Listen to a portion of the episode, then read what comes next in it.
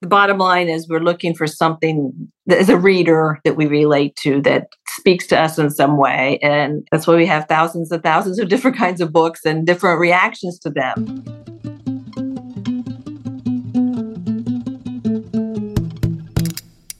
Welcome to the Book Society podcast, where we talk to interesting people about interesting books. It's really that simple. Okay, here we go.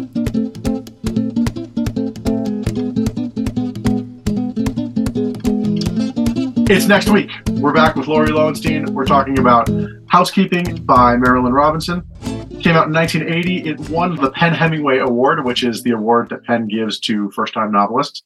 It was named by The Guardian as one of the 100 best novels of all time. I will be honest with you, this doesn't often happen.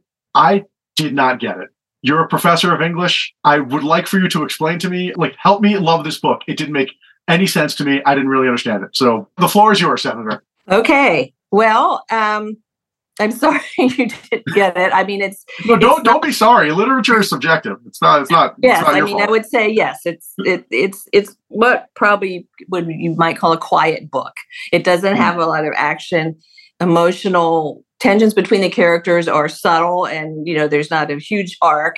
I guess I, I chose it for a couple of reasons. So I did not read it until 16 years after it was published. I was I had had a career in working for a couple of small newspapers and, and public relations. And I was in my 50s and decided that I wanted to try to write fiction. And so I enrolled in a creative writing fiction program for uh, an MA at Wilkes University, where I ended up teaching. So part of that process of getting that degree is you you are mentored suggest books that are similar to what you're interested in writing about yourself that might guide you in some way. And this was one of the books. So it hmm. did re- bear relationships, relationship to what I was trying to do as a writer. And so I guess that endeared itself to me. I think the language in the book is just really beautiful. Um, it talks about the lives of itinerant women in the 40s and 50s. And it's really just you have a couple of uh, sisters who are orphaned. Her their mother commits suicide, and she sort of leaves them with their grandmother in this little town in North Dakota. And shortly after, uh, Aunt Sylvie is recruited to come in and help take care of them. And Aunt Sylvie is someone who's really is very becomes clear is never really. She's always been a wanderer. Um, she's always been a transient today we might say homeless. Um, I, it's not clear where she was living, but she was certainly familiar with riding on box cars and and sleeping on park benches and things like that. That becomes pretty clear. And she also it becomes clear she's got these two girls. They're they're entering junior high, which is a pretty um, difficult age uh, in, of change, and and she doesn't know what how to what to do, what she's supposed to be doing. You know, uh, she's really not really even good at the basics of housekeeping. She she likes usually for supper they have cold foods, you know, so it's clear she's feeding them what she probably ate on the road, which would be like canned sardines and these little they, these little fruit pies you could buy in the store in an envelope. And she's she has a lot of quirks that are that probably been acquired when she was just traveling around and they have a big flood in the town. There's this a lake nearby that plays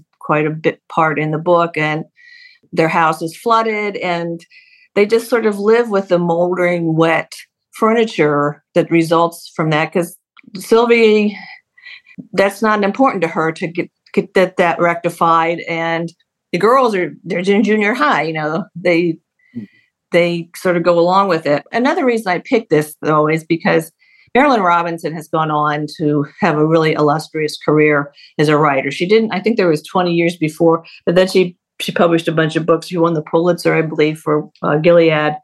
And reading a, a, debut novel from someone who goes on to accomplish great things, it's interesting because you can you see these themes that come up over and over again. I think all writers, if they've written more than one book, they're good. There's things that just they just going to return to even. Uh, you know unconsciously and so her themes they show up in this first book and I also feel that a debut novel, if it's if it's any good at all, well, it, it, it has a rawness and a um, an openness that maybe that the future novels don't have. It's they, they might be more polished, which is you know admirable in itself. I mean, that's a good thing. But there's a rawness in this book that really touches me. And and her themes, which she returns to often, are I say spiritual or theological themes. She really has, you know, the ideas, general ideas of, you know, what happens to us if, after death. And she's interested in those kinds of, of, of, of things and loneliness and what role does loneliness play in one's life and in one's spiritual life. So I, I, you know, that was another reason I picked it. But I just also was really engaged with Aunt Sylvie, who was like this really unique, eccentric character. I mean, she was, I love the way she tried to really just, you know, she did her best with these 2 mm-hmm. girls. And the two sisters, initially, they're, they're young, a little bit younger, and they're really spent all their time together and doing things outdoors and sometimes skipping school and but they've have have they've had trauma in their life their mother has committed suicide and and as they get a little bit older one sister really wants lucille really wants to be a part she wants to be a normal teenage girl she wants to hang out with the other teenage girls she wants to be dressed like them sylvie aunt Sylvia is not very helpful in that regard. I mean, she'll do what she can, but Lucille is really becomes strives to separate herself from the household. And Ruth is the other sister. She narrates the story, and she is, attracted to Ruthie. She's attracted to her the freedom and sort of carefree nature of of of Aunt Sylvie. And eventually, at the end, they they go off together they choose the transient life. Yeah, it's um. I mean, I like it more just hearing you describe it, honestly. And there, there was the, the similarities that struck me between this and Funeral Train is they both start with a train wreck. They both take place in more or less the same place, just some kind of random midwestern town yes. in the you know dire straits. And the um the things and what you described the these like I, I mean her language. How do I put this? So Marilynne Robinson is a luminary. I mean she she published this, and I did not know this novel existed. She published this novel in 1980, and then she yeah. published her Pulitzer Prize winning novel 24 years later in 2004. Yes. And I don't know what she was doing in the interim, but it made her, I think it made her a much more interesting writer. Yeah. Whatever it was that she did. Um, well, she went, she teaches at the writers' school in Iowa, uh, the yeah. famous, right? So, yeah, she just was absorbing, I guess, what she was teaching yeah, I don't know. yeah, I mean, she's a she's a legend. I'm not. I'm not. Uh, I I I feel like I shouldn't. I mean, I'm comfortable criticizing anyone's writing, but I found that this was like. I mean, her the language is beautiful. Yes. You know, there's uh, she is one of those writers that you know, like I, I've, I've said before, I would read her if she wrote the phone book. I would read it. Let's just. She has a way of putting things that is just beautiful. But I think this book was prone to just kinds of just galactic flights of fancy that went from you know I'm a little girl sitting on a on some lawn to now we're talking about Jesus and the resurrection, and and sometimes they landed and sometimes they didn't for me. Yes. And uh, uh again, in a first time novel, if I had read this, if if this was just you know someone's novel that I read and they said this is what I wrote, I'd say this is great. You should write some more. This right. is a really good start. I could not. I don't understand why the literary world was obsessed with this book in 1980. Yeah. I mean, there was other better stuff around. I don't I don't know why it won so many awards. I'm, that, that's what I'm that's what I can't put together. Yeah. Well, I don't know if I can help with that. I don't because I didn't read it then either. Huh. Um, but I think you're right. I think there are books that, you know the debut is it's why why did this get attention? But somehow they do. Um, there was just a, a an article in the Lit, Lit Hub, and they talked about 10 debut, you know, novels you should read. And one of them was Marlon James. And he went to the, I don't know if you know him, but he wrote, he won the, the Man Booker Prize. He writes more now, he's doing more fantasy stuff. But anyway, his, I read it, he was in the program. He was like in the, the graduating class ahead of me, and he had already published a book by Akashic. And it was good, but it was a little hard to read. It was, he used a lot of uh, patois. He used a lot of because it was taking place in Jamaica, and he used the, you know, the dialect. But now he's it, it's a good book, but his he went on to much bigger, better books. Sure. I think that's pretty common. I guess one reason too, you mentioned the trains, and um, so in the town I'm from, I mentioned there was a train track nearby, but it also two blocks down, the trains went over this massive railroad bridge, and it was, I think it's like 700 feet tall. It's and it has all these arches. It's made of concrete. It was built in 1924, and as teenagers, we would go down there, and it had tracks, two sets of tracks for trains going one way, trains going the other, and if there wasn't a train coming, we'd walk out on this bridge. And this, you know, this scene happens in this book, and it's in the book, the, the bridge is over a lake, but in the town I'm from, it's over this huge valley that you, if you fall, you're dead. And if the train comes, there's no place to step. So what, you know, what were we doing?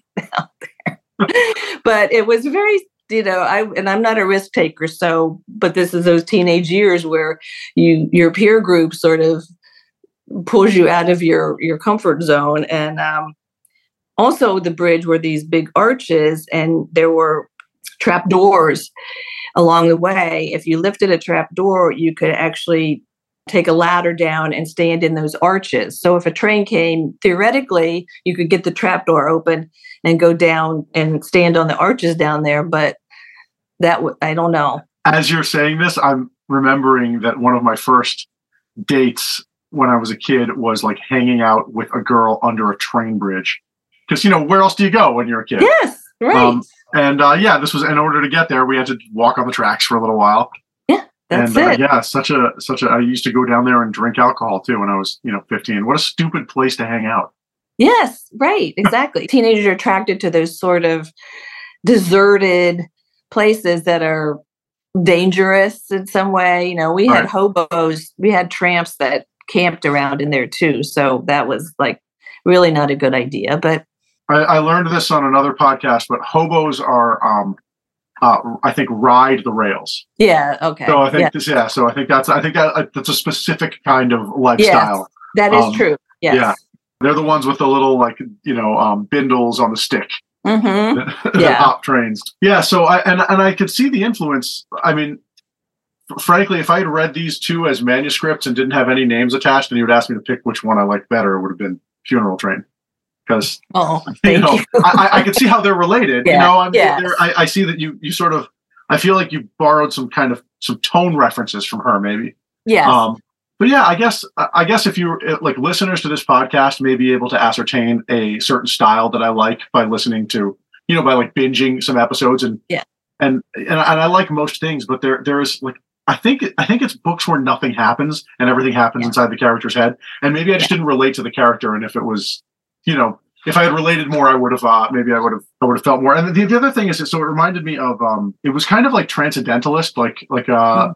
what's yeah. the what, who's the reference? Emerson. So it was a little like yeah, like this sort of like small like everything's happening in my head, and the things yes. that happen in my town that don't matter matter. Right. Yes. Yeah, and I, I think that's her. I think that is one of her influences. Um, yeah, I do yeah, too. I guess. Yeah. Okay. Cool. Well, I mean, I, I, I don't yeah, I don't, I don't know. I don't, do you do you like that kind of writing? Do you are you a fan of his philosophy? He and I share a birthday also. Oh, oh, well, that's we, great. We've never met because we did not overlap in time, but we do well, share a birthday. Could. Yeah. Yes.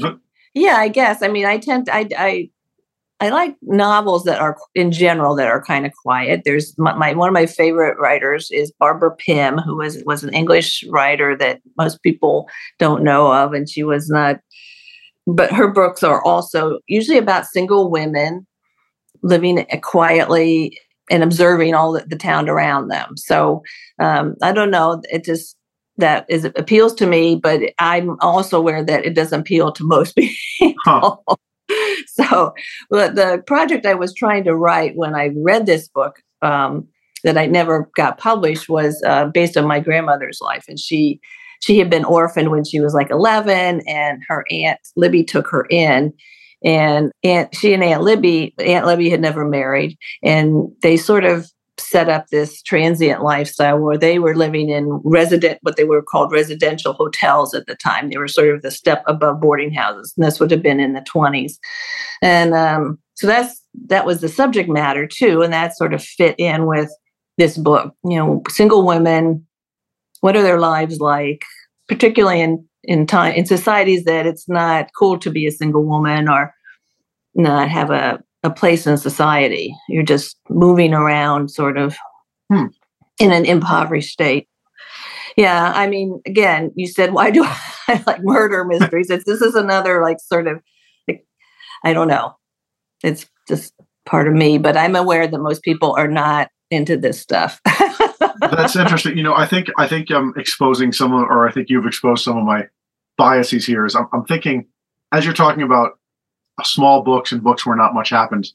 The thing I immediately went to Jamaica Kincaid, A Small Place, which is a book we've covered on the podcast, and and I loved it. yeah. and I loved it. But if I'm as I'm thinking about it, I'm thinking about what I loved about it was her descriptions of tourists and her descriptions of the people that come, and so like that come to the island, and so like that book is Yeah. kind of about me, right? Yes. And this, and, and you know, and I'm thinking of other small books that I like, and they're kind of about me, or they describe me. And this book, Yes. there's nothing for me in this book No. except for that I'm a human being, and she describes an experience that other human beings are having very beautifully. Yes. So, um, yes. You're right. I acknowledge my own fault in not liking a book that is probably objectively pretty interesting.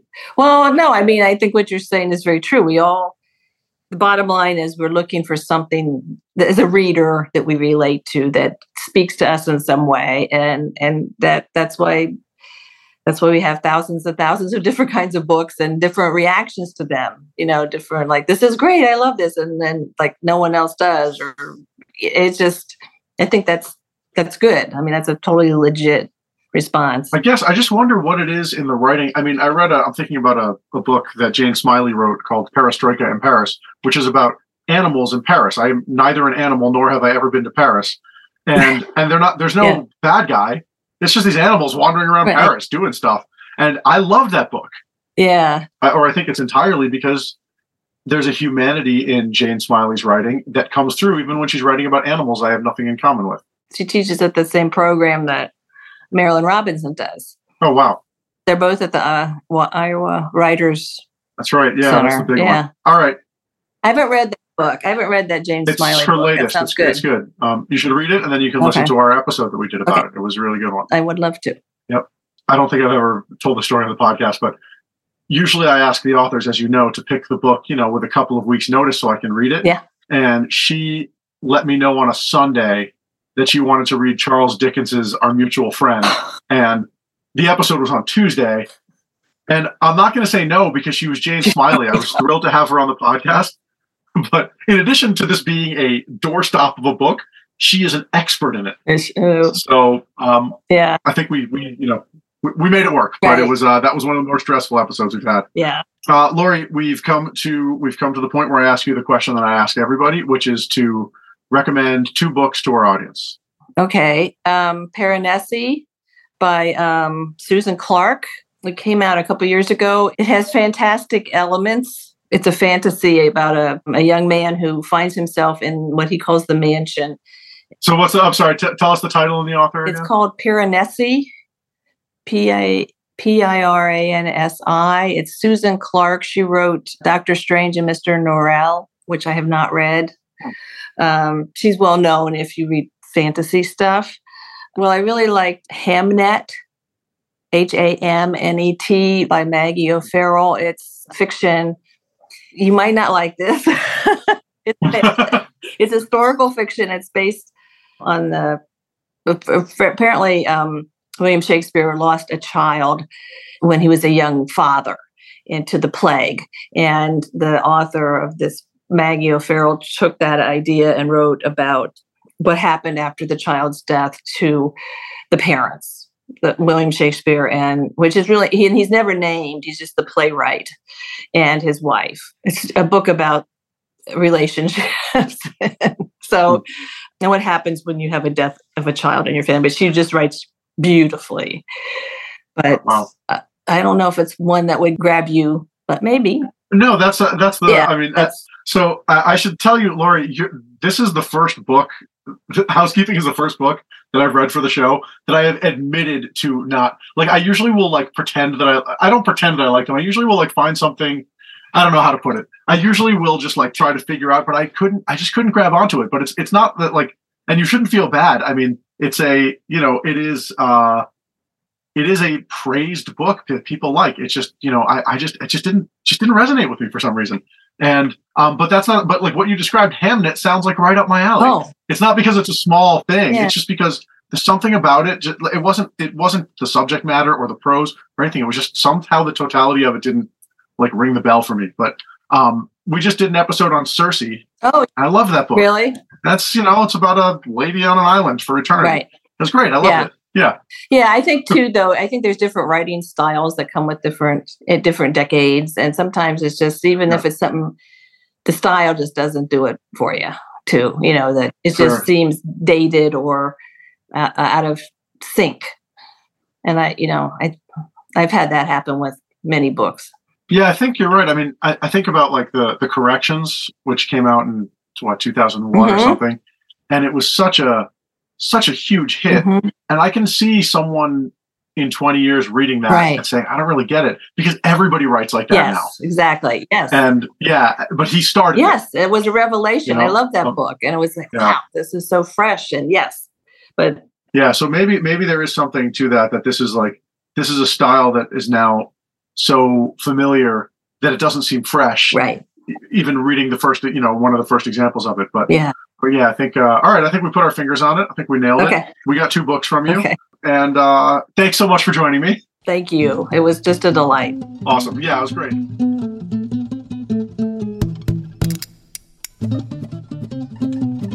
The Book Society podcast is brought to you by me, Lucas Cantor Santiago, and produced by Chris Peters. We do new episodes on Fridays. We have a lot of episodes. You can listen to some back catalog. If you like the show, please give it a review. You can review it on Apple or Spotify or wherever you get your podcast. It takes a few seconds, helps out the show, helps other people find it, and we really appreciate it. All right, see you next week.